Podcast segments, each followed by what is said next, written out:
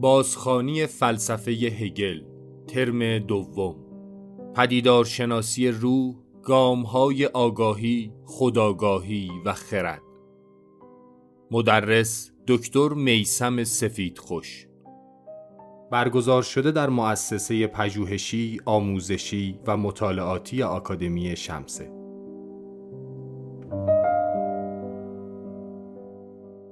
پدیدارشناسی روح چگونه دانشی است؟ امارتی الهیاتی است؟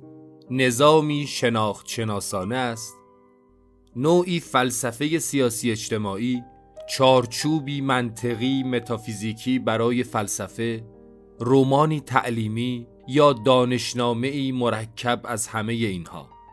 راستی برای همه این پاسخها شواهدی هست که شارهانی را مجاب کرده تا با آن به تفسیر چیزی به نام ساختمان پدیدارشناسی اقدام کنند. ولی احتمالا استعاره ساختمان و بنا برای فهم نگرش تاریخی هگل در تکوین یک دانش چندان مناسب نباشد.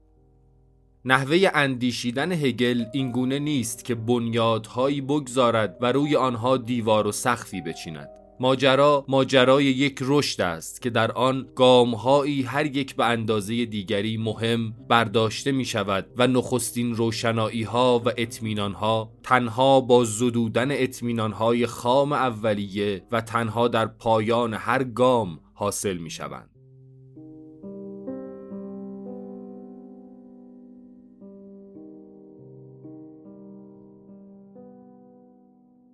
عرض سلام و احترام دارم خدمت همه دوستان گرامی.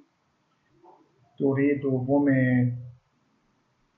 مطالعه فلسفه هگل رو آغاز می‌کنیم با تمرکزی که بر روی پدیدارشناسی روح خواهیم داشت و البته در این میان هم نه کل پدیدارشناسی بلکه عمدتا گام آگاهی و خداگاهی رو در دستور کار خودمون قرار بدیم امروز برنامهمون این گونه خواهد بود که من بخش عمده کلاس امروز رو باید به بیان مقدمه مهم برای فهم پروژه پیدارشناسی هگل اختصاص بدم.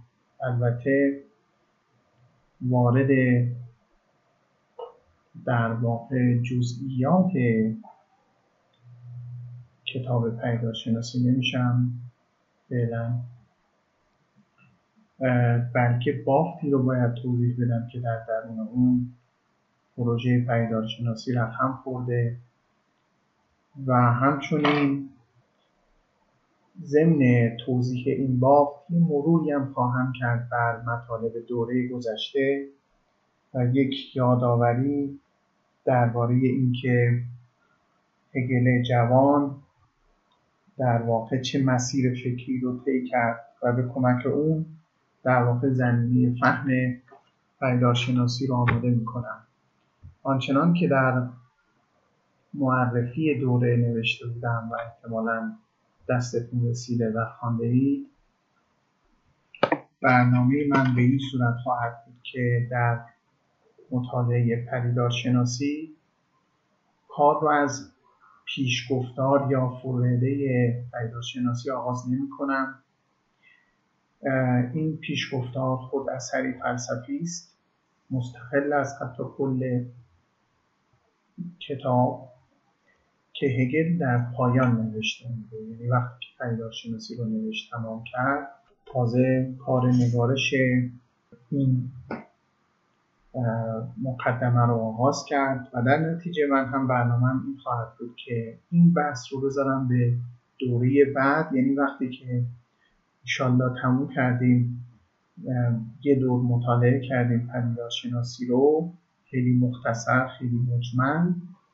به پایان کار که رسیدم برمیگردم به مقدمه کار و اونجاست که به معنای جامع کلمه متوجه خواهیم شد که پروژه پدیدارشناسی چیست. ضرورت این جابجایی در اینه که به لحاظ تعلیمی می‌خوام مقید باشم به الگوی خود هگل که در واقع ما رو دعوت می‌کنه به اینکه گام به گام مسیری رو طی کنیم تا چیستی جامعه یک پدیده رو درک کنیم. به جای اینکه از همون در واقع آغاز به روشی هندسی بیایم اصول رو بچینیم بعد از اصول نتایج رو عکس کنیم برعکس عمل می‌کنیم. یعنی با, با مسیری که در حال جریان همراه میشیم میریم جلو میریم جلو ببینیم به کجا می‌رسیم.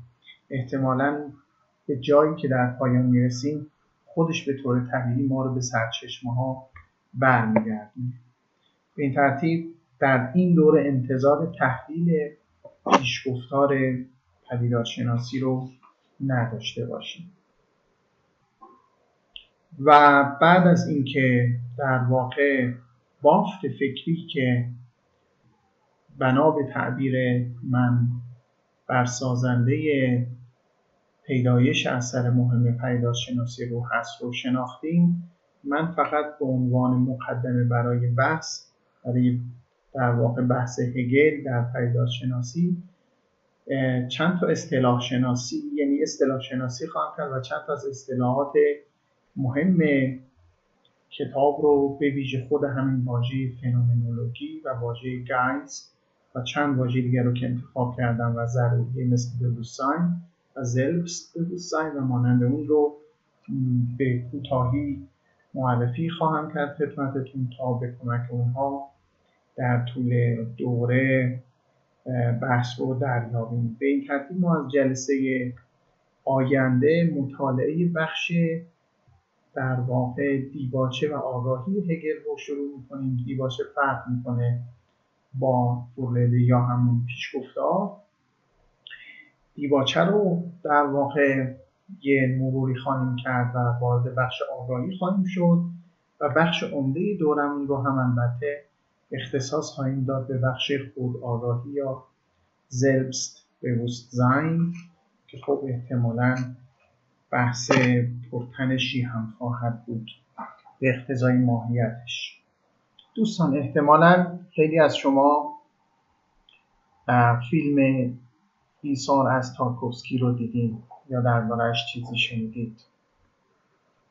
این فیلم نشان دهنده یک داستان داستان درباره یک فیلسوفی است که در یک موقعیتی زندگی می‌کنه که خبرهای ناگواری از نوعی بحران مثلا اتمی در جهان داره شنیده میشه و در یک کنجی در یک ویلای دورافتاده در طبیعتی زیبا به همراه چند تن از دوستانش اخبار فاجعه ای که در راه هست رو میشنن این فوق العاده اهمیت داره فاجعه ای در راه. شاید کمتر خبری در جهان سراغ داشته باشیم که در اون مایه اصلیش این عبارت نباشه. و این در اون مایه در اون مایه نو نیست. کهنه بسیار کهنه. اینکه فاجعه ای در راه اینکه بحرانی در راه. نه بحرانی ساده نه این مشکل ساده بلکه سیلی که زندگی رو تهدید می‌کنه. فاجعه ای که انسانیت رو تهدید می‌کنه. اضطرابی که آرامش هزار ساله رو برهم می‌زنه. تلخی که جام هزار ساله رو ممکنه تهدید کنه. این در اون مایه معمول خبرهای آینده است. و همه این در اون مایه گویای یک وضعیت متزلزلیه که ممکنه شکافی میان زندگی ما آنچنان که بوده و هست و آنچنان که آرزو داریم با آنچه که واقعا رقم خواهد خورد پدید بیاد تارکوفسکی در فیلم بیسار یک راهکار مسیحی رو به ما معرفی می‌کنه. شخصیتی که تارکوفسکی در اونجا انتخاب می‌کنه یه فیلسوفه. یه فیلسوفه که شاعرم هست. در یه صحنه نمایی خیلی مهمی سوار بر دوچرخه می‌بینیم. این فیلسوف رو که داره رقصان در یک مغزار زیبا میچرخه و شعرگونه درباره مسائل پیرامون خودش توضیح میده. فیلسوف شاعر ما در برابر ادراکی که از آینده فاجعه بار داره تمام ارزش ها و تمام دانسته های گذشته خودش رو به زیر سوال می‌بره و کاری جز این نمی‌تونه بکنه سرانجام. جز این که بعد از نفی تمام راهکارهای مهمی که اطرافیانش مطرح می‌کنن. بعد از نفی تمام تشکیلاتی که به نظر می‌رسه که اونها می‌تونستن نجات بخش باشن پا رو فراتر از اون بذاره و خودش رو هم قربانی کنه. آتش می‌زنه به خانش آتش می‌زنه به خانش و خودش رو قربانی می‌کنه تا تاوانی باشه برای گناه تمام ارزشها و دانسته هایی که وضعیت فاجعه بار رو رقم می‌زنه. اون چیزی که به تصویر کشید میشه یه جان زیباست. اون چیزی که در اون دوره در دوره در دوری که هگل فکر می‌کرد بهش می‌گفتن شون زله در آلمانی.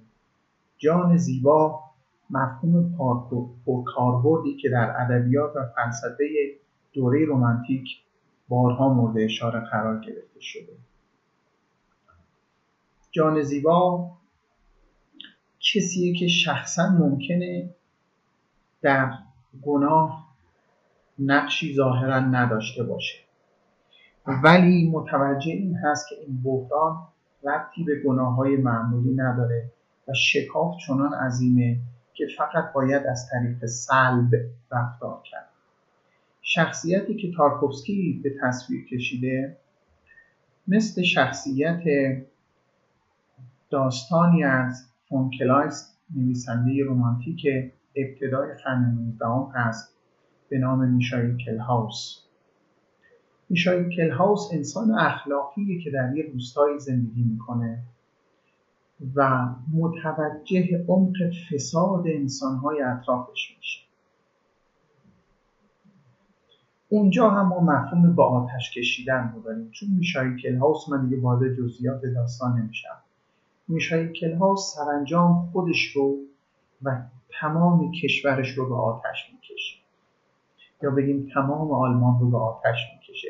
چون جان زیباییه که طاقت این همه فساد و بدی رو نداره. هگل در پدیدار شناسی یه مفهومی رو مطرح کرده به اسم انفرندوم غریبگی. گاهی انسانها در جهان خودشون چنان غریبند مثل آب روانی که با واقعیت پرسنگلاخ مسیرشون سر سازگاری ندارن. اونها غریبند. غریبه ها معمولا آنچنان که جان زیبا نشون میده به ما کاری نمی‌تونن بکنن مگر اتکا به نیروی نفی. و اگر آدم های صادقی باشند این نفی رو فقط درباره دیگران اعمال نمی کنند بلکه این نفی رو درباره خودشون اعمال خواهند کرد. مفهوم غریبگی در پدیدار شناسی رو مفهومیه که فورا توسط کسانی مانند فویرباخ به طور خاص فویرباخ بلافاصله بعد از در واقع هگل با مسیحیت گره خورد. برای تفسیر مسیحیت گره خورد. استفاده شد. بعدا مارکس استفاده کرد. بعد در سنت اگزیستانسیالیستی توسط ژان پل توسط مارتین هایدگر بعدا در سنت های دیگه مثل سنت روانکاوی لکان در سنت ارزم به خدمت شما فمینیسم دوبوار و دیگران مورد استفاده بسیار جدی قرار گرفت. آنچنان که گفتهاند پدرخوانده مفهوم از خودبیگانگی یا آن چیزی که به الیناسیون تعبیر شد هگله. و این مفهوم رو هگل در پدیدارشناسی بیش از همه در واقع پایه گذاری کرده مسئله چی؟ مسئله ادراک شکاف زندگی با ایده ها و با آرمان ها و با ارزش هاست مسئله اینه که خدایان ارزشی ما و خدایان دانشی ما همواره در تنش با واقعیتی هستند که انگار تحت تأثیر ارزش ها و دانش ها و خدایان شکل پیدا نمی‌کنه یونانیان این شکاف رو اینگونه صورتبندی کرده بودند که خدایانی که زندگی آرام تکه پاره نشده ما رو تصریح می کنند بالاترین موجودات در جهان نیستند. چون می‌دونید در تمام زندگی اسطوره‌ای کار خدایان یه جورایی به ویژه در روایت یونانی کلمه کار خدایان به خیر رساندن زندگی انسانی زامن زیبایی و وحدت و زامن یک پارچگی زندگی انسانی هستند. برای همینه که خدایان گاهی در برابر نیروهای اهریمنی قرار می‌گیرند. ولی آنچنان که در بسیاری از سنت های اسطوره‌ای داریم از جمله در سنت اسطوره یونانی داریم خدایان بالاترین موجودات نیستند. آنچه فرا دست خدایان سرنوشت. سرنوشت بر خدایان هم حاکم چیز است. و منطق سرنوشت رو کسی نمی‌دونه. سرنوشت وارون سنت الهی که یک پارچگی زندگی انسانی رو زمانت می‌کنه. خدایان رو بخونید نظام ارزش ها نظام ارزش هایی که می‌خوان زندگی ما مرتب منظم یک دست و رو به سوی خیر باشه. سرنوشت مافوق اونهاست و اونها رو هم تهدید می‌کنه. دست و بال اونها رو هم زنجیر می‌زنه. شکافی در زندگی ما ایجاد میشه. آنچه می‌کنیم و آنچه می‌دانیم و آنچه می‌خواهیم برسه آنچه می‌کنیم آنچه می‌دانیم و آنچه می‌خواهیم. هر سه اینها می‌تونن با یه منطقی پیش برن. ولی سرنوشت کار دیگری ممکنه و این پایه اصلی ترین استرابیه که به آدمی رنج می‌داد.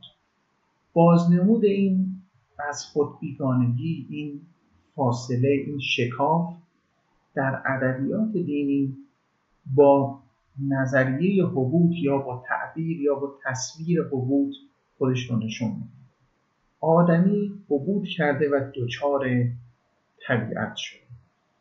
آنچه که آموخته در جهان دیگه آنچه که می‌خواد هم در جهان دیگه آنچه که باید بکنه هم برای جهان دیگه است. پس در یک روایت کلاسیک دینی حبوط نوعی از خودبیگانگی میان ما و جهان دیگری رو رقم می‌زنه که تمام امور کامل خوب و با ارزش رو در یک ادبیات تعالی جویانه به جهان دیگری نسبت میده. ادبیات دینی درباره حبوط و تعالی در تاریخ فلسفه به طرق مختلفی بازگویی شد. چه این بازگویی رنگ و بوی دینی داشته باشه؟ مثلا تفکیک شهر خدای آگوستین از شهر زمینی او می‌تونسته رنگ و بوی ظاهرا دینی نداشته باشه. مثل دوالیسم دکارتی مثل subjectivism کانتی.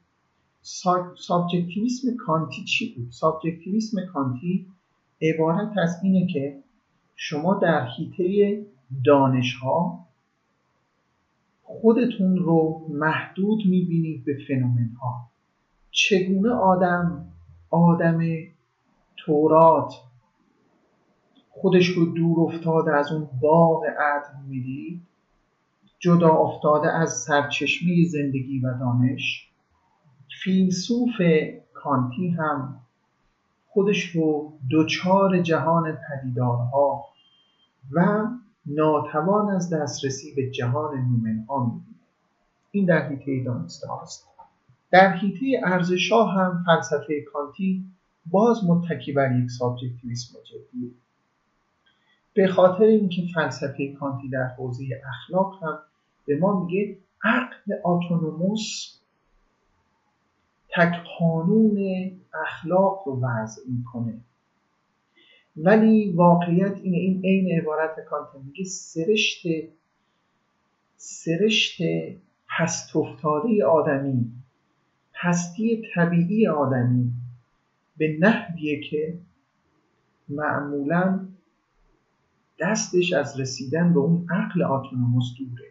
همچنین کانت در رساله دین در محدوده عقل تنها هم از یه شر بنیادی صحبت می‌کنه که ما هرگز نمی‌تونیم برش فائق حالا حالا هگل در تفسیر فلسفه کانت در کتابی به نام ایمان و دانستن که در دوره گذشته خدمتتون قبلی توضیحش دادم یادآوری می‌کنه به ما.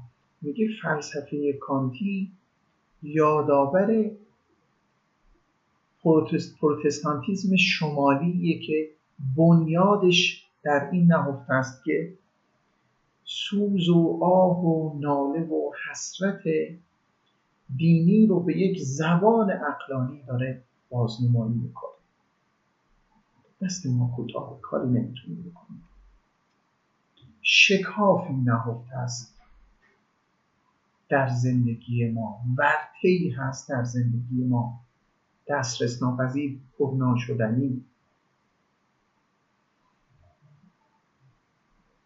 برای همینه که برای همینه که فلسفه آنچنان که کانت گفت کانت میگه فلسفه بیان حقایق مطلق و ابدی. در نقد اول در نقد دوم در نقد سوم اصول و مفاهیم بنیادینی رو کانت داره طراحی می‌کنه که هر عقل محضی می‌تونه اونها رو تصریح کنه. ولی به محض اینکه وارد جهان زندگی بشیم به محض اینکه وارد جهان تاریخ بشیم تصویر ترسناکی بر ما آشکار میشه به خاطر اینکه زندگی تطابقی نداره. نه زندگی در سطح دانش نه در سطح ارزش نه در سطح خواهش. در هیچ کدوم از این سطوح زندگی انگار تناسبی نداره با اقتضاعات عقل. به این ترتیب فلسفه کانتی هم یک تعبیر دوباره ای از عیسی مسیحیه که در میان جامعه متولد شده که همه از خود بیگانن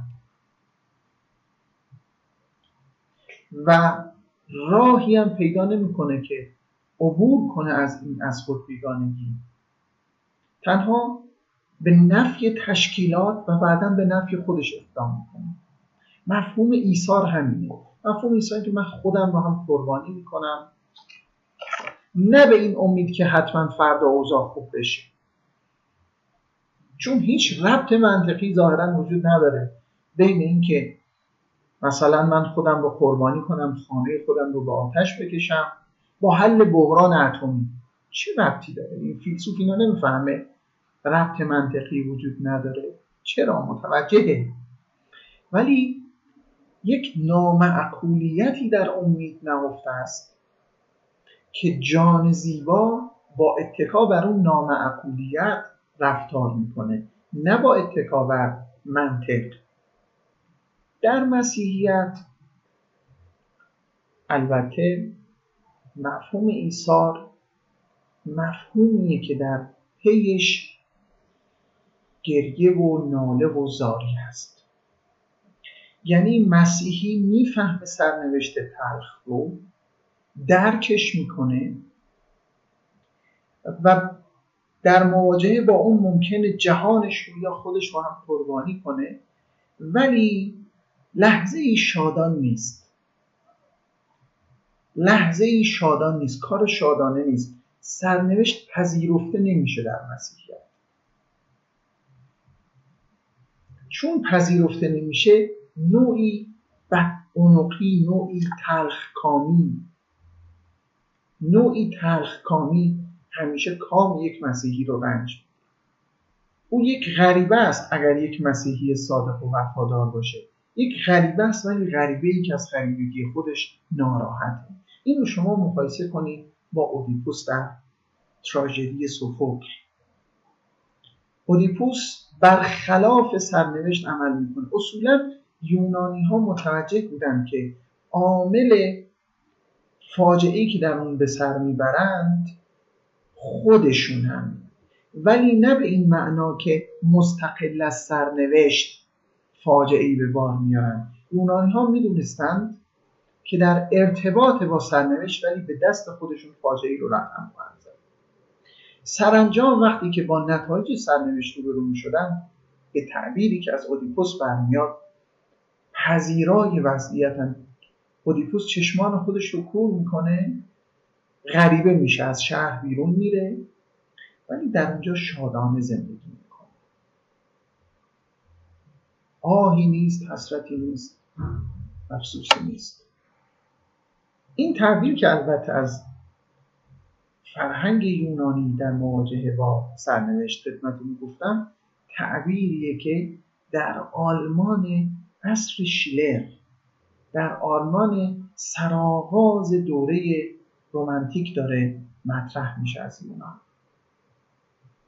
نوعی هلنیسم نوعی یونانگرایی در اندیشه شیلر در اندیشه گوته داره رقم می‌خوره در اندیشه هولدرلین داره رقم می‌خوره و از طریق هولدرلین و شیلر داره به هگل منتقل میشه. ما نمونه از این یونانگرایی رو در نوشته های هگل جوان در دوره گذشته مطالعه کردیم. ولی مسئله پایان نداشت هگل همچنان به نحو بسیار جدی درگیر این بحران. شکاف رو چگونه میشه برطرف کرد؟ تا کجا خرد کارگره و تا کجا سرنوشت به کار خودش؟ یک لحظه به زمانه هگل نگاه هر عمل بزرگی هر اقدام بزرگی به ضد خودش می‌تونسته تبدیل بشه. هگل وقتی که در بنیاد توبینگن بود انقلاب کبیر فرانسه اتفاق افتاده بود باستی آشفته بود. ولی نتایج انقلاب کبیر فرانسه در سالهای بلافاصله بعد از انقلاب چه بود؟ انقلاب فرزندان خودش رو داشت می‌خورد. روبسپیر چند ده هزار نفر رو به گیوتین سپرده بود به نام آزادی. پس آزادی می‌تونست اسارت وحشتناکی به بار بیاره. مسیح که با شعار آزادی به میان اومده بود سرانجام کارش آنچنان که هگل در رساله پوزیتیویته دین مسیحی نشون می‌داده به تشکل یک positivity جدید ختم شد. یعنی دین آزادی به دین پوزیتیویته تبدیل شد دوباره. روسو اولین کسی بود که اعلام کرد که ایده های اقلانیت و پیشرفت مدرن ایده هایی که انسان رو در طبیعی بودن خودش نابود خواهند کرد. اگر در صده هجدهم روسو رو بدبین می‌تونستیم بخونیم امروز در صده 21 با این بحران محیط زیستی و این با بحران انسانی که اطرافمون رو فرا گرفته دیگه نمی‌تونیم راحت این اتهام رو به روسو بزنیم. اقلانیت و تجدد هم می‌تونه به نتایج مخربی تبدیل بشه. مفهوم پیشرفت بر اساس مفهوم رفاه قرار میشه رفاه رفاه زندگی است. ولی آن چیزی که در نتیجه رفاه و پیشرفت رقم خورده تهدید زندگی است نه تهدید رفاه. مسئله دیگه این نیست که من نمی‌تونم رفاه خوبی داشته باشم مسئله که آب ندارم. مسئله اینه که محل سکونت من در برابر طوفان خشکسالی و طوفان انواع اقسام طوفان‌های طبیعی دیگه قرار خواهد گرفت. دسترسی به اطلاعات آزاد به ضد خودش تبدیل می‌تونه بشه. ما می‌تونیم زیر خرواری از اطلاعات جاهلان مرکبی باشیم که هر فریبی به راحتی می‌تونه دامن ما رو بگیره. هگل در آغاز صده 19 هم متوجه سرآغاز یک جهان جدیده. ببینید تا قبل از هگل تحولات زیادی اتفاق افتاده بود. انقلاب صنعتی رقم خورده بود. عصر دولت ملت ها آغاز شده بود. امپراتوری ها دچار فروپاشی شده بودند. الگوهای تعلیم و تربیت به نحو انقلابی تغییر کرده بودند. خیلی اتفاقات افتاده تا زمانی که هگل می‌خواد پیدارشناسی رو بنویسه. ولی آنچنان که هابرماس به ما گفته هگل اولین کسیه که تمام این تحولات رو زیل یک مفهومی از یک جهان جدید بازشناسی می‌کنه و معلفه های اون رو مطرح می‌کنه. خود هگل در پدیدارشناسی از تعبیر کودک تازه به دنیا آمده به نام جهان جدید صحبت می‌کنه. میگه میگه جهان جدید مثل یک کودک تازه به دنیا آمده است. اول قرن 19 بسیاری از مفاهیم مدرن از چند قرن پیش مطرح شده بودن.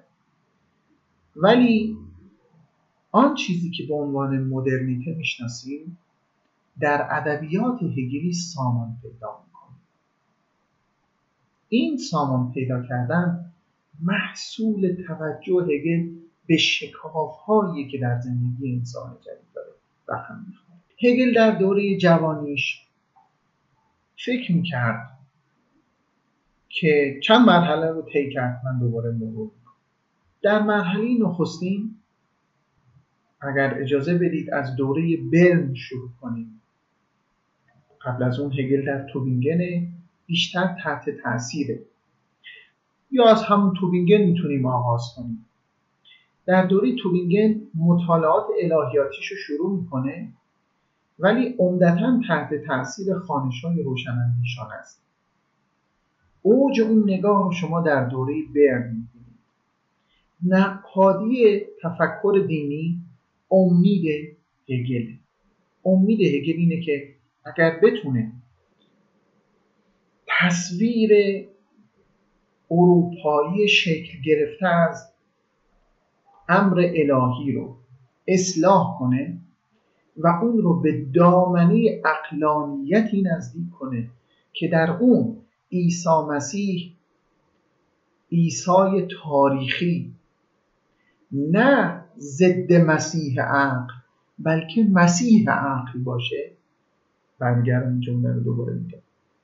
اگر بتونه عیسی مسیحی نشون بده که در اون عیسی تاریخی مسیحا ستیز عقل نباشه آنچنان که عیسی مسیح پوزیتیو کلیسا چنین بود. هگل می‌گفت می‌گفت این عیسایی که در پوزیتیویته مسیحیت شکل گرفته مسیحا ستیز عقل. مسیحا ستیز یعنی ناجی ستیز. مسیح یعنی ناجی یادتون باشه. اگر بشه ما عیسی تاریخی رو کاری کنیم که بشه مسیح عقل بشه ناجی عقل ناجی خرد. وقت از شر این نظام های پوزیتیو نجاتش دادیم از این پوزیتیویته درش آوردیم. و امیدی برای صلحی زیل مفهوم عقل خواهیم بود.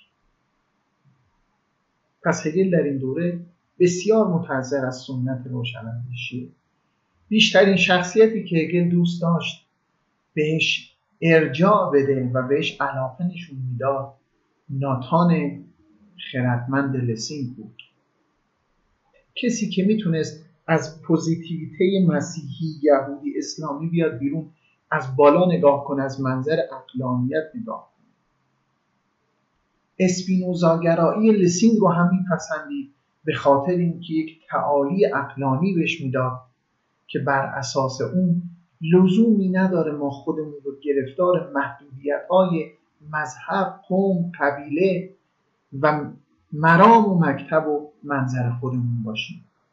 می‌تونیم بیایم به ملکوت قایات اقلانی از اونجا به همه چیز نگاه ولی این راهکار جواب نمی‌داد. این راهکار ما رو به هم شون زله میرسون مردی چنان متعالی در خرد مردی است بسیار دور از زندگی. چون زندگی پر از شکافه پر از تنشه. شما نمی‌تونید اینقدر متعالی وایسی در جایگاه خرد و از اونجا همه چیز رو سامان بدید اونجا که برید همه چیز البته بیتنش و آرامه. کانت یه چیزی گفته در سنجش خرد نام افلاتون رو مسخره کرده. میگه افلاتون رفته در جهان ایده ها مزاحم اینجا براش نیست داره قواعد کلی علم رو به ما میگه. بیا در جهان پر مزاحم طبیعت اینجا ببینیم آیا می‌تونی از علم صحبت کنی یا نه. ولی کانت خودش در حوزه اخلاق همون خطا رو مرتکب میشه. به چنان اقلانیتی کوچ می‌کنه. به چنان اتونومی و اقلانیت خود انگیخته و اسپانتانیوزلی کاملا مستقلی مراجعه می‌کنه که در اونجا البته هر تنها یک قانون وجود داره و اون یک قانون هم هیچ مزاحمی نداره در یک ملکوت حیات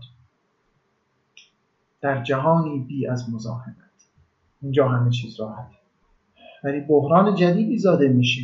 ما دوپاره میشیم. خود کانت گفته بود همواره دو چیز اعجاب من را برمیانگیزد. هر دو چیزی که کانت گفته بود دور از این جهان کنونی ما بودن چه جهان درونی اخلاق چه آسمان پرستاره در فراز. هر دو بسیار دور از سقد و نحس زندگی ما و تنگناهای طبیعت و بحرانهای طبیعت. البته این تصویری که کان داره طراحی می‌کنه زیباست. زیبا ولی تلخ. تلخ به محض اینکه چشمی بندازید به واقع احتمالا کسی که از آغاز با اون نگاه متعالی نگاه می‌کنه یواش یواش از جهان متنفر میشه. مگر شنزله مگر جان زیبا جهان رو به آتش نمیکشونه. همه چیزش رو به آتش میکشونه. شخصیت اصلی فیلم ایثار تارکوفسکی میز و صندلی هاشو جمع می‌کنه با حوصله. هر آنچه از خودش باشه با حوصله یه جا جمع می‌کنه. پرده ها رو میز و صندلی ها رو کتاب ها رو. کار به کار دیگران هم نداره. مثلا میره ماشین دوستش رو هل میده می‌بره اون و هر آنچه از خودش باشه رو جمع می‌کنه به آتش ولی این یه جان زیباست. یه جان زیبایی دیگه هم که بهتون گفتم میشه کلهاوس هر آنچه از خودش و هر آنچه از دیگران است رو جمع می‌کنه و آتش می‌کشه. چون از جهان متنفره چون جهان کثیفه چون جهان فاصله چون جهان بده. انسانی است به غایت دینی. به غایت دلباخته و سوخته جهان پاک الهی. و متوجه شکاف میان این دوتا. چون شما اگر دلباخته جهان الهی باشید متوجه این شکاف نباشید میشید ایدیوت میشید ابله. ولی اگر متوجه شدی چی؟ اگر فیلسوف شدی چی؟ اگر اعداد با تو سخن گفتن چی؟ اگر آمارها با تو سخن گفتن چی؟ وقتی که ابله نیستی می‌فهمی فاصله و شکاف امر آرمانی و امر غیر آرمانی. و اگر آدم صادقی باشی دلت می‌خواد این اهریمن آلوده رو هر چه زودتر به آتش بکشی. هر جا خواهش می‌کنم به اینجا خوب توجه کنید. هر جا که بنا باشه هر جا که بنا باشه میان این امر آرمانی و امر واقعی رابطه برقرار کنید فاصله موجود میان دو وضعیت رو کم کنیم تاریخ آغاز میشه. این پروژه پدیدارشناسی آشتی و صلحی نه صلح آشتی نوعی آشتی میان امر آرمانی و امر کم کردن شکاف یا به تعبیری که هگل به کار می‌بره میگه تلاش برای اینکه از اینکه دوستدار دانایی باشیم به دانایی برسیم.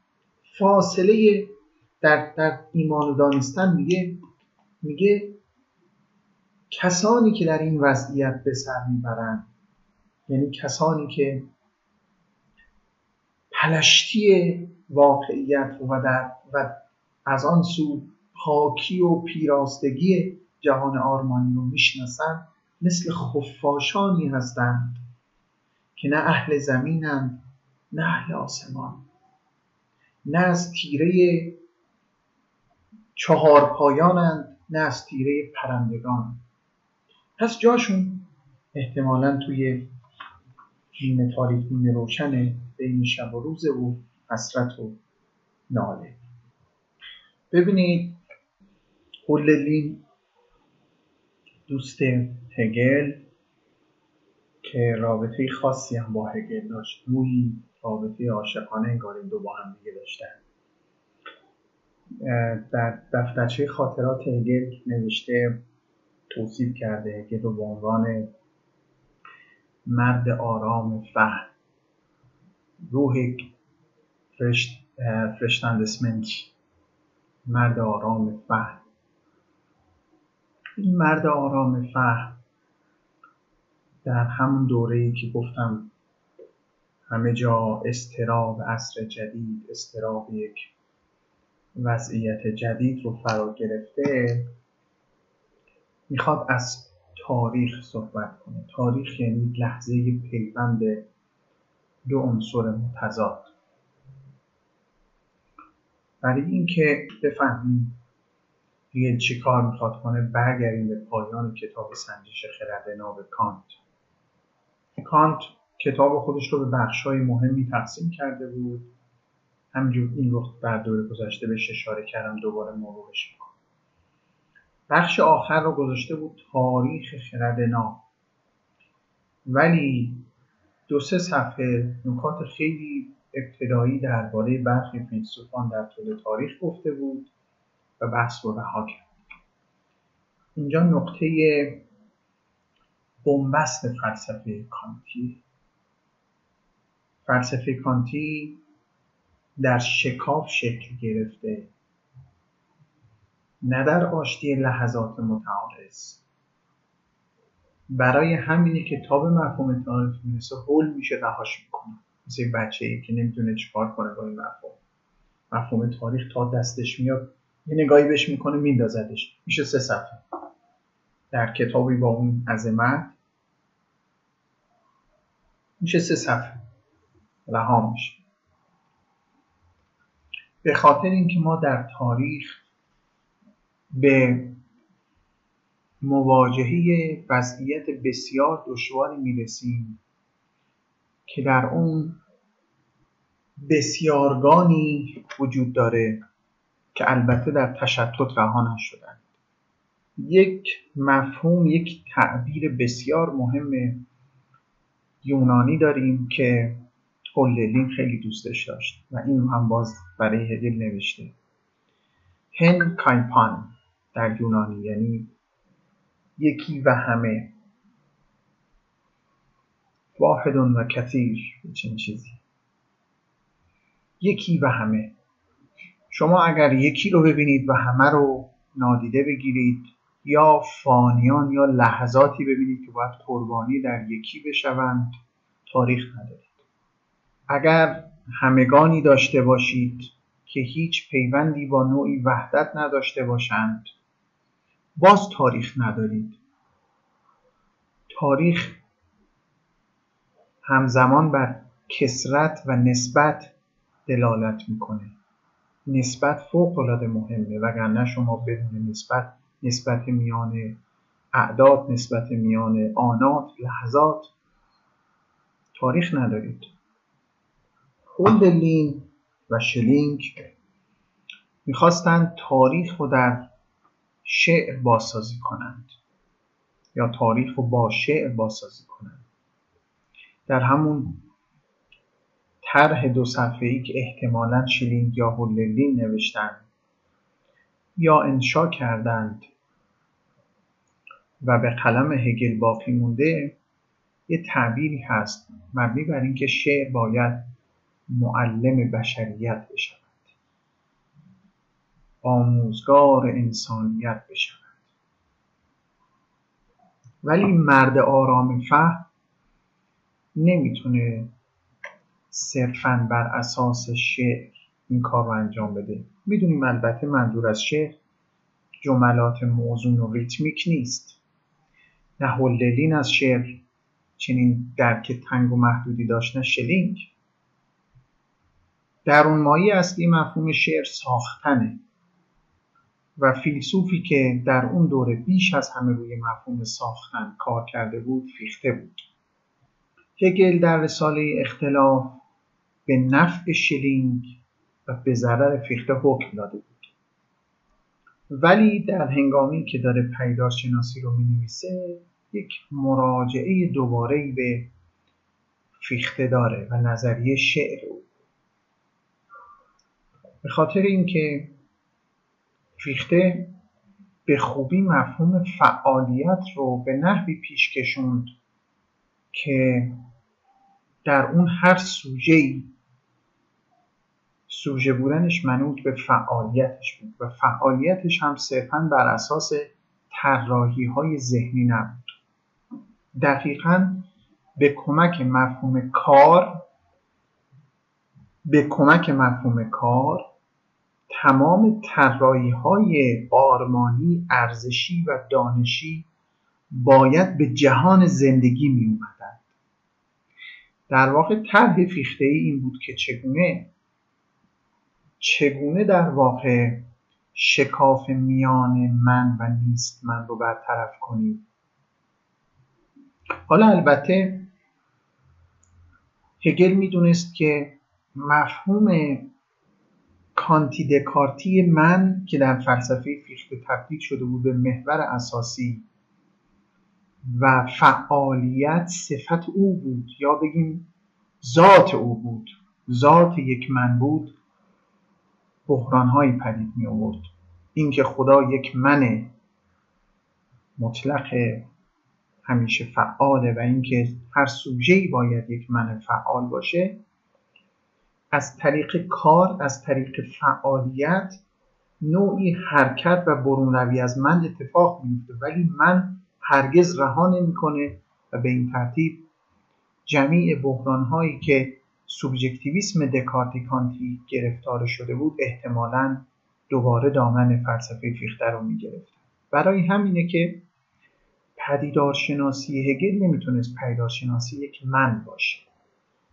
دوباره مرور کنم مفهوم فعالیت فیخته‌ای یا مفهوم فیخته‌ای فعالیت اکتیویتیت این مفهوم حرکت رو زمانت می‌کرد و نوعی تاریخ رو موجه می‌کرد. ولی همچنان بحرانهای زیادی رو نگه میداشت. که مهمترینش همون شکاف. وقتی صحبت از شکاف می‌کنم صحبت از سوبژکتیویسم می‌کنم. سوبژکتیویسم یعنی سوژه در بین سوژه و ابژه یک ورته ای نهفته است یه شکافی نهفته است. شکافی پرنا شدنی حالا این تعابیر دینی هم داره. تعابیر دین تعبیر دینیش میشه بین خیر و شر. یک فاصله هست شکافی هست. در جهانشناسی زرتشتی بین عالم اهورامزدا و عالم اهریمن یک عالم اسیری یک عالم توهی و خلا هست که بهش میگن جهان وای که در واقع جهان ایزد وای هست. یه خلایی نهفته است یه ورته اینجا نهفته است. تو همه نظریه های دوالیستیک شما این ورته رو ممکنه مشاهده کنید. و جایی که ورطه‌ای باشه خلعی باشه جایی که شکافی باشه احتمالا رابطه یا وجود نداره یا اگر رابطه وجود داشته باشه بر اساس جهش بر اساس پرشه و جهش عبارت است از منطق بیواسطگی. در یک چشم هم زدنی شما باید بتونید بجهید بپرید. و این در ادبیات رومانتیک جدی گرفته می‌شد در ادبیات دینی جدی گرفته میشه. در عرفان شما اون رو جدی می‌بینید. فاصله ها رو بر اساس نوعی جهش ناممکن توضیح میدن مثلا فرض بفرمایید در سنت های متافیزیکی فاصله پرناشدنی احد یا واحد با عقل اول در ادبیات افلاطینی در ادبیات فارابی ابن سینا چگونه برداشته میشه؟ همین فیلسوفا ناچارن در منطق در اون جای حساس به مفهوم به اسم آن یا لحظه اتکا کنند. آنچنان که افلاتون در رساله پارمنیدس کرده. آنچنان که اغلب فیلسوفان سرانجام مفهوم, مفهوم بیواسطگی رو در سنت مثلا اسلامی خود ما ناچارن مفهوم بیواسطگی رو برتری بدن یا مفهوم وساطت چون تو بیواسطگی جهشی نهفته است که حلال شکافه. فلسفه هایی که اینقدر از بیواسطگی صحبت می‌کنن متوجه شکاف میان نظام فکری خودشون هستن. می‌خوان از طریق بیواسطگی صورت مسئله رو پاک کنن. مثل همون مفهوم امیده یک جهش غیر منطقی. حالا هگل می‌خواد از تاریخ صحبت کنه و تاریخ وساطت میان لحظات نه بیواسطگی لحظات. مفهوم تاریخ با وساطت کار می‌کنه نه با بیواسطگی. اون جایی که بیواسطگی شروع میشه تاریخ میشه تاریخ قدسی. تاریخ میشه تعطیل زندگی به نفع یک جهش یک پرش. مثلا شما به مفهوم تاریخ افلاتونی نگاه کنید که در رساله تیماوس مطرح شده. جهان رو خدا وقتی آفرید منظم میچرخید.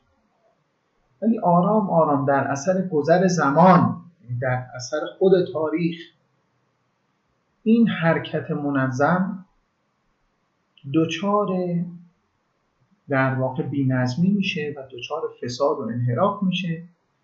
لذا ما وارد عصر تباهی میشیم. خب در نظام های افلاتونی در نظام های دینی ما نمی‌تونیم در این تباهی بمانیم. کاملا ساکنه در تباهی باشیم. باید یه جورایی برگرد این برگشت چگونه اتفاق میفته معمولا از طریق یک دخالت الهی. خدا دوباره باید دستی بزنه به جهان. آنچنان که در مسیحیت در دو مرحله خدا یک بار پسرش رو فرستاد انسان شد بدنمند شد متجسد شد. یه بار دیگه حالا انسان ها بعد, حتما هم مسلوب می‌شد. ولی یه بار دیگه دوباره خدا خدا باید پسرش رو بفرسته و اوضاع رو همش رو بخیر این مفهوم رانتی.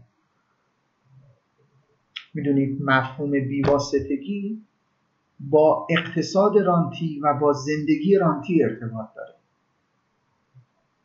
یهویی دستی از بالا میاد ما شیعیان رو نجات خواهد داد. ما خوبه. الان درسته در جهان تباهی هستیم.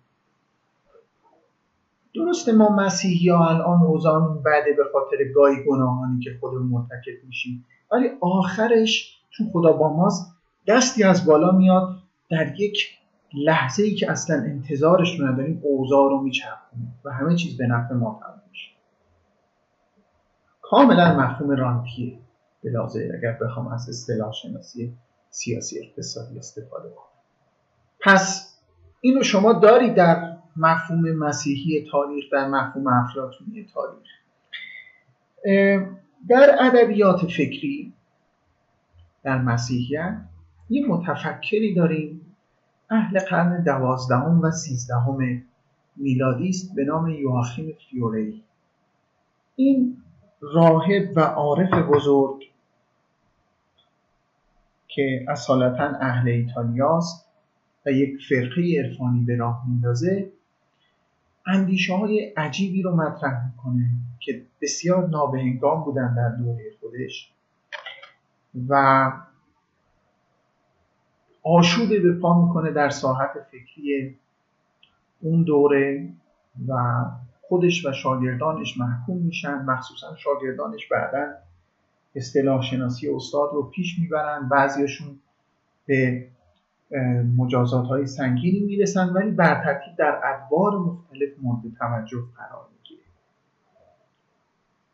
این یواخیم فیورئی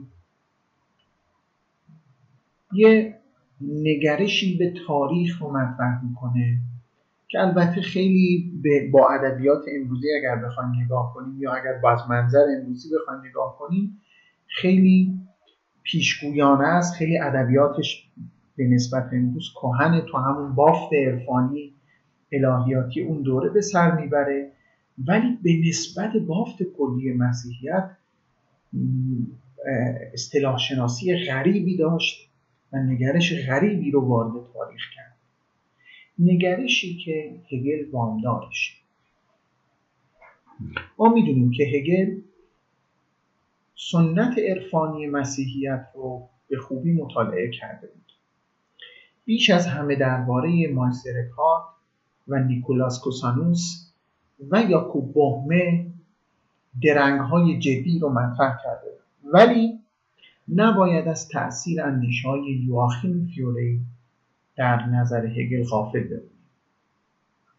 این آقای یواخیم فیوری کلا کارش بیان یک تاریخ پیشگویانه است. یعنی به صورت پیشگویانه با ادبیات پیشگویانه. اولین نظام آخر و زمانی جدی رو در ادبیات مسیحی صورت بندی می‌کنه. البته او قبل از یواخیم مفاهیم آخر و زمانی همیشه در مسیحیت بودن.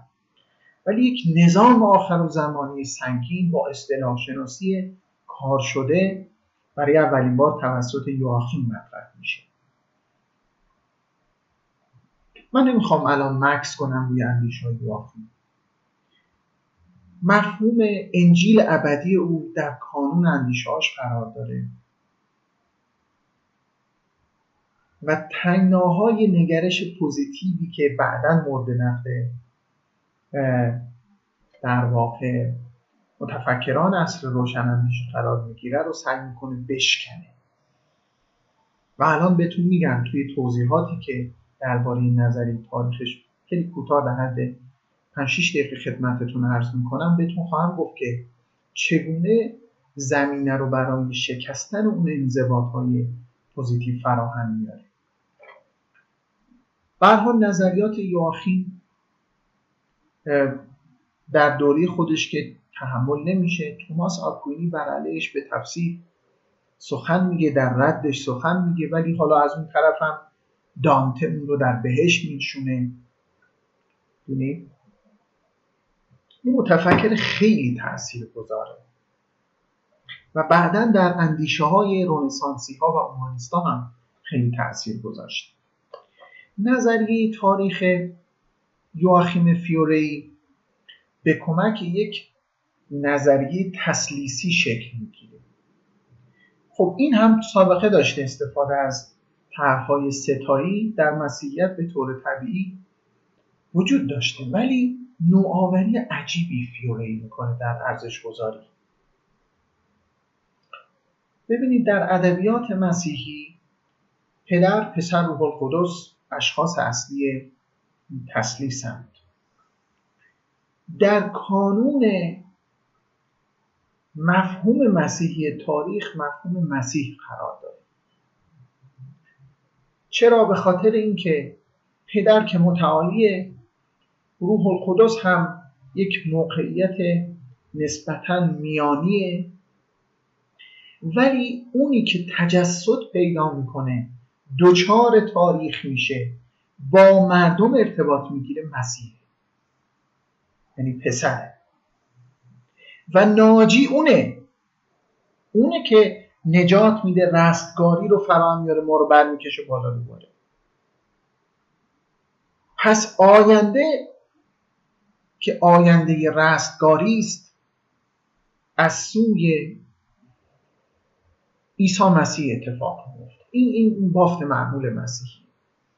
ولی یواخیم طرح خودش رو تغییر میده. میگه تاریخ نشانگر سه عصر خیلی مهم. یکی عصر پدر دوم عصر پسر و سوم عصر روح القدس. اولا توجه کنید صحبت از عصر پدر میشه. پدری که در بخش مهمی از ادبیات مسیحی کلا متعالیه بالای این صلیب قرار داره دیگه اصلا دور از عالم وجوده. میاد توی تاریخ در زبان یواخیم. اونم یه دوره مشخص تاریخی. دوره ای که با حبوط آدم شروع میشه. و دوره ای که در یک زمانی به پایان می‌رسه.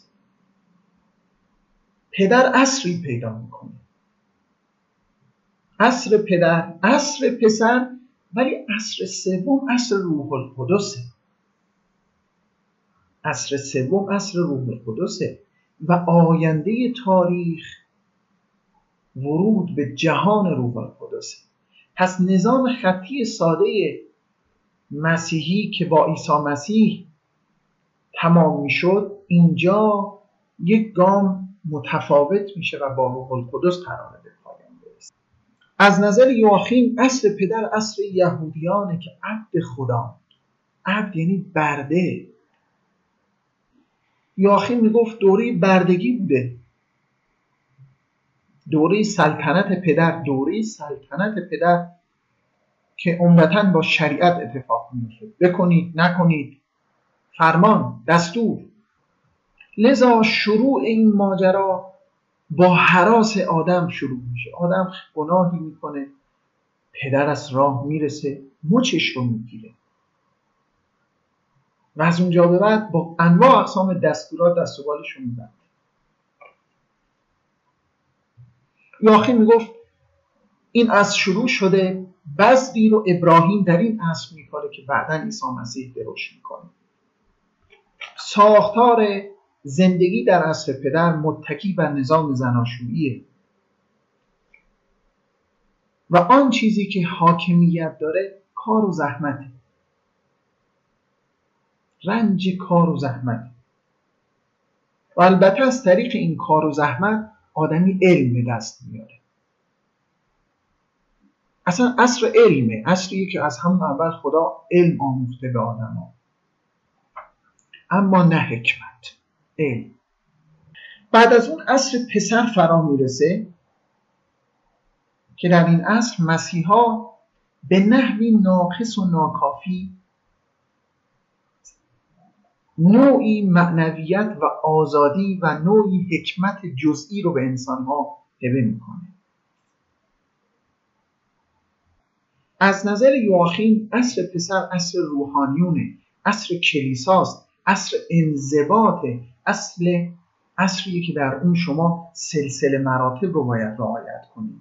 ولی در این سلسله مراتب نوعی آزادی نسبی و نوعی حکمت جزئی رو هم تجربه می‌کنید.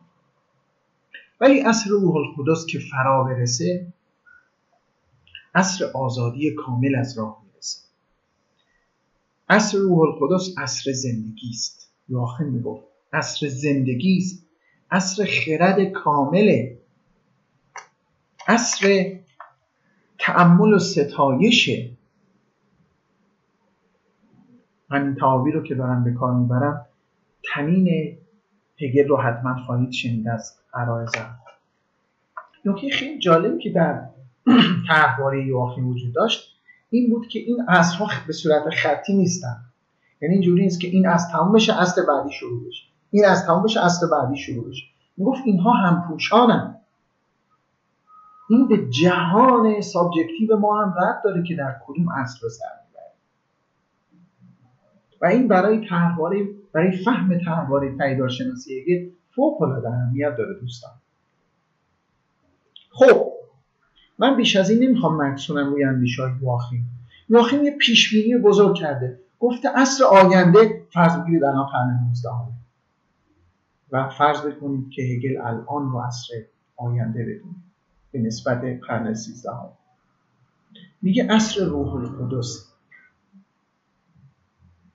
در مسیحیت کلاسیک ما باید تاریخ زندگی عیسی مسیح رو بشناسیم. عیسی مسیح متجسد شده بدنمند شده در این جهان زندگی کرده و کشته شده. این میشه تاریخ. ولی در عصر روح ما کاری به این نداریم. ما جریان تجسد عیسی رو نمی‌خوایم بررسی کنیم. ما جریان پدیداری روح رو می‌خوایم شناسایی کنیم. عصر روح از راه رسیده. برای این هگل اسم کتابش رو گذاشته فنومنولوژی دسگایستس برای اینکه خوب مطلب رو بفهمید اجازه بدید من بیام یکم روی اصطلاح شناسی این کتاب با شما صحبت کنم.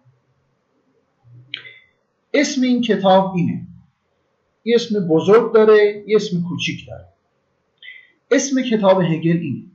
دانش تجربه آگاهی. خب خوب توجه اولا ما با مفهوم دانش سر و کار داریم. دانش در آلمانی اینجا ویسنشافت نه ویسن. ویسنشافت ویسنشافت در اصطلاح شناسی هگل ابسولوت ویسن هست. دانستن مطلق. ویسنشافت یعنی دانستن نظاممند. یعنی دانستنی که بر اساس بگریف اتفاق میفته. بگریف تو فارسی ترجمهش می‌کنن مفهوم ولی غلطه.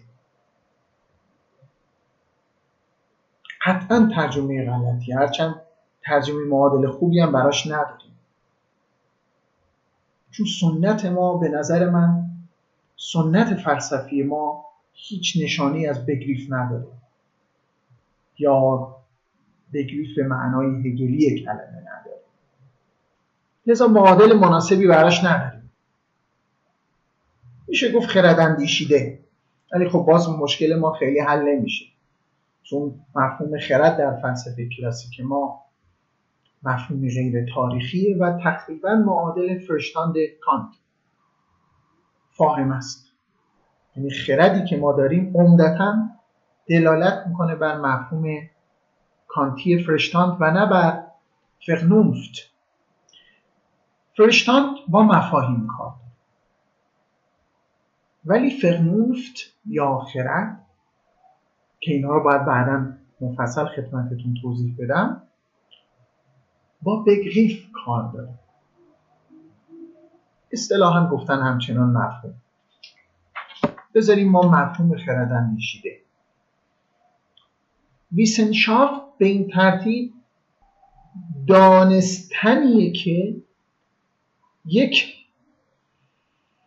صفت اصلیش نظاممندیشه. دو صفت اصلیش نظاممندی تاریخیه یعنی نظاممندی با واسطه است. سوم نظاممندی جامعه.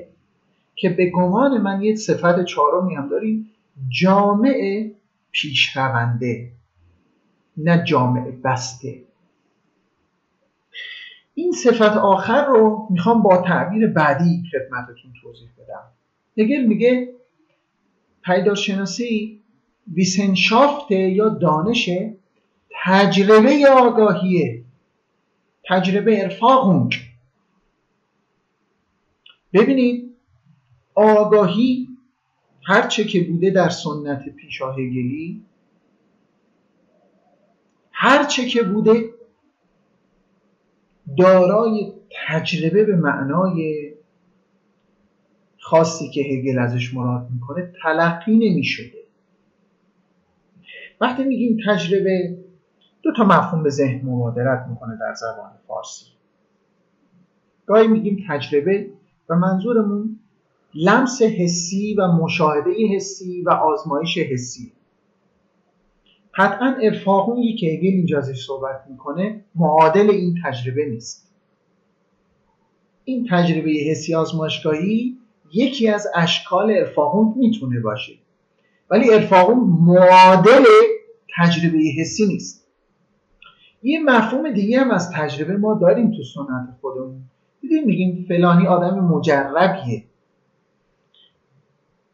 فلانی آدم مجربیه یعنی خب اهل نظر هست و نظرش در طول تاریخ اتفاق افتاده. یعنی سوژه انگار رخدادهایی رو از سر گذرونده. اون هم در بازه زمان. تجاربی کرده که در این تجارب شکست و موفقیت هایی رو تجربه کرده و مطابق با اون به یک حکمت دست پیدا کرده. تجربه اینجا چنین به چنین مفهومی نزدیک میشه. دانش تجربه اینجا تجربه با مفهوم تاریخ ارتباط داره. اینجا ارفاقونج که توش حرکت هست. کسایی که زبان آلمانی می‌دونن می‌دونن که این پسوند مسترساز اونج چیکار می‌کنه توی اسم؟ حرکت میبخشه به عمل. ارفاقونج. یعنی تجربه جاری تجربه که ادامه داره توش حرکت هست. حالا کی حرکت می‌کنه؟ کی تجربه می‌کنه؟ من تو نه. آگاهی بوست زن. آگاهی در سنت های کلاسیک معمولا امری بی حرکت تلقی میشه. در واقع اگر حرکتی باشه از طرف نفس ماست برای اتصال. مثلا در سنت فارابی من باید نفس خودم رو در مرتبه عقل مستفاد به جایی برسونم که متصل بشه به عقل فعال اونجا تمام حقایق هستند. ثابت هستند. اصول جهان حقایق جهان همه اونجا هستند. من با عقل مستفاد خودم متصل میشم به عقل فعال همه اینها رو دارم در منظر چشم عقل خودم. اونها حرکتی ندارند حرکت در نفس من اتفاق میفته پس یه اتفاق تربیتی سابجکتیو. خود عقل تاریخ نداره. نه برای فارابی داره نه برای کانت. نه برای دکارت. یعنی اینجا مدرن بودن یا سنتی بودن اهمیت زیادی نداره. پدر دنیای مدرن باشید. دکارت. اقلانیت دکارتی اقلانیت ایستایی است. برای همینه که دکارت اسم تاریخ میاد کهیر می‌زنه. کانت به اسم تاریخ که میاد مثل بچه ای که میترسه رها می‌کنه بحث. ولی اینجا هگل می‌خواد از تاریخ آگاهی صحبت کنه نه از تاریخ تربیت نفس من. برای همینه که نباید تصور کرد که در پدیدار شناسی ما داریم یه بیلدونگ فردی رو تجربه می‌کنیم. بحث این نیست که یه فرد انسانی چگونه رشد می‌کنه در دستگاه معرفتی چگونه رشد می‌کنه. تجاربش چی هم؟ اول در دوره کودکی بعد در نوجوانی و جوانی و پختگی. نه اصلا اینجوری نیست. می‌تونید شما چنین استفاده ای بکنید. یعنی الهام بگیرید. ولی پروژه هگلی نیست. پروژه هگل این نیست که بیاد رشد یک من رو توضیح بده. می‌خواد رشد آگاهی رو توضیح بده. و این برای ما رئالیستا فهمی سخته. چون برای ما رئالیستا آگاهی یه چیزیه. ما مسابه نفس فردی یه چیز دیگه ای ما باید بریم بچسبیم به این. حرکت هست ولی حرکت نفس ما. صعود نفس ما عبور از فطرت اول به فطرت ثانی مناسب. اتصال عقل مستفاد به عقل فعال فارابی. اینا همه ادبیات رئالیستی تعلیق تاریخ به نفع عقل محض دکارت کانت. اینا همه رئالیستی کانت هم از این حیث کاملا رئالیسته خودش هم دیگه میگه من یه ایدالیست استعلایی هم ولی به لازم تجربی رئالیستم یعنی در چنان که گویی ها ایدالیست میشم پس چی داریم اینجا؟ دانش تجربه آگاهی داریم. این ارفاقون اینجا از همه مهمتر میشه اینجوری ترجمهش کرد. دانش تاریخ آگاهی. تاریخ آگاهی کدوم تاریخ؟ این که مثلا در یونان باستان چه اتفاقی افتاد؟ بعد در روم چه شد؟ در جهان عربی اسلامی چه شد؟ در جهان نمی‌دونم رومی چه شد؟ نه. کار هگل کار سنگینتریه. هگل میره به سمت تاریخ مفهوم یعنی از نظر هگل عقل سرشت تاریخی داره. خود مفاهیم پویایی دارن. مفاهیم وابسته به نفس انسانی نباید تحلیل بشن رئالیستا نمی‌تونن این کارو بکنن. رئالیستا اول باید نفس رو پایه گذاری کنن. بعد عقل رو. در سنت های تعلیم فلسفه های اسلامی و یونانی و نمی‌دونم قرون وسطایی اول طبیعیات می‌دونید چرا؟ چون تو طبیعیات بعد از جامدات و حیوان به نفس می‌رسیم. به نفس که می‌رسیدیم نفس که اثبات می‌شد حالا می‌گفتیم نفس متصل میشه به عالم عقل. تا نفس اثبات نشه راهی نیست. دکارت هم میگه اول کوگیت و ارگوسام. اول من اثبات بشم. بعد بقیه جهان روی من سوار. کوگیتو به معنای هگلی کلمه مستلزم ایدئالیسم نیست دوستان. این یه خطای مهمه. چون کوگیتو ماهیت معرفتی داره بچههایی که فلسفه جدید غرب می‌خونن خوب توجه کنن. چون که کوگیتو با من با مفهوم معرفتی من شروع میشه معناش این نیست که پس دکارت ایدالیسته این خطا رو من خیلی دیدم مرتکب میشم یعنی دکارت همه چیز از من شروع کرد پس این ایدالیسم نه. آخه من دکارتی جوهره. جوهر نفسانی پایه هر گونه رئالیسمیه که معرفت وابسته به نفسه. هگل میگه مفهوم نفس که آنچه در آلمانی بهش میگن زیله مفهوم نفس مفهوم متأخریه. ما کار رو با آگاهی شروع می‌کنیم نه با نفس. آگاهی در یکی از اشکال میانی خودش خودش رو به مسابه یک نفس می‌بینه. آگاهی همجور که داره رشد پیدا می‌کنه یه جایی متوجه میشه نفس. هیچ نفسی هم که نباشه آگاهی هست. این ایدالیسم هیچ نفسی که نباشه هیچ نفسی که نباشه آگاهی.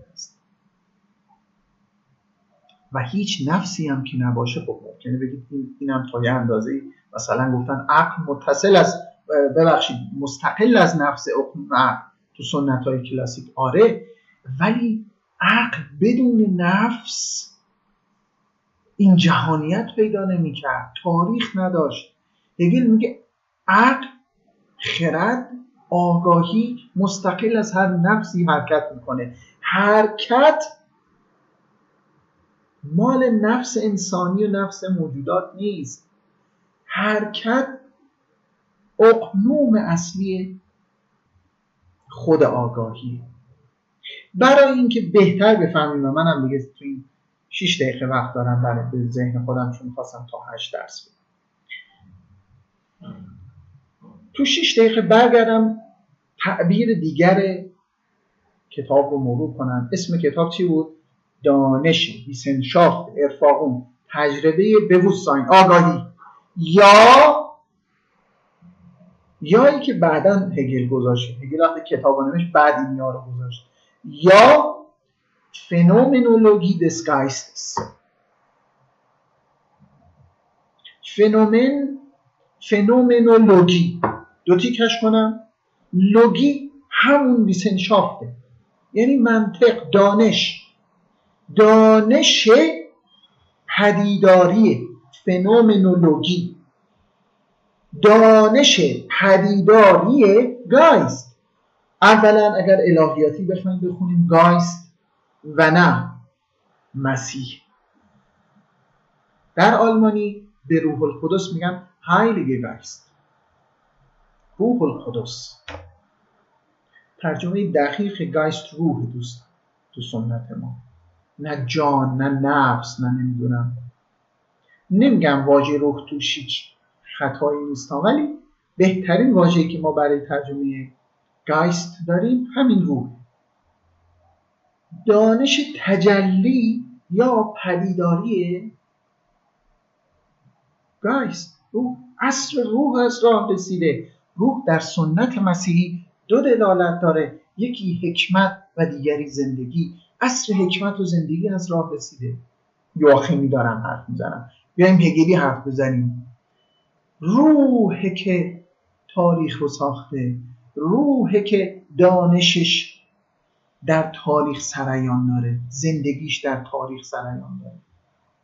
روحه که متجلی میشه پدیدار میشه. Phäno حالا Phänomenologie des این Geist فرق می‌کنه با Geist هردر مفهوم هردری Geist یعنی یعنی دلالت اجتماعی داشت. این Geist در جلد کتاب مفهوم یادآور مفهوم مسیحی عرفانی Geist. خود هگل هم با سراحت در کتاب منطق گفته گاشت خداست. با سراحت گفت. کدوم خدا؟ سه تا خدا داریم تو مسیح بعد جوری روایت میشه که خدای پدر و خدای پسر هم اشکالی از گایست میشن. یعنی خدای پدر در یه جمله خیلی مهمی هگل میگه یعنی چی؟ یعنی چی؟ که در فلسفه کانتی ما راهی به کنه خداوند نداریم. این چرا؟ چون خدای چون خدای پدر دور از دست گایست هست توی سنت کلاسیک مسیح. پدر بالای گایست وایستاده هگل داره گایست رو می‌بره بنیادین ترش می‌کنه. یعنی گایست که عبارت از حکمته وقتی نفوذ می‌کنه در ذات خداوند یعنی چی؟ اینو چندین جا هگل گفته گفته فلسفه نفوذ در هر چیزی است از جمله در ذات خداوند. نفوذ برای چی؟ برای رفع کنجکاوی؟ نه. Geist همزمان حکمت و زندگیه. Geist اگر امکانی برای آشتی میان لحظات متعارض باشه در Geist نهفته در تجلیات Geist. نه در پدر تمرکز بر روی مفهوم پدر فرهنگ تفکر زیست ما رو دوگانه و دوپاره و در شکاف نگه میداره. همینجور تمرکز بر روی مفهوم پسر. تعبیری که هگل در این دوران بارها به کار اصل ما اصل نیاز به فلسفه است. فلسفه برای چی؟ فلسفه برای کنجکاوی درباره همه چیز. نه.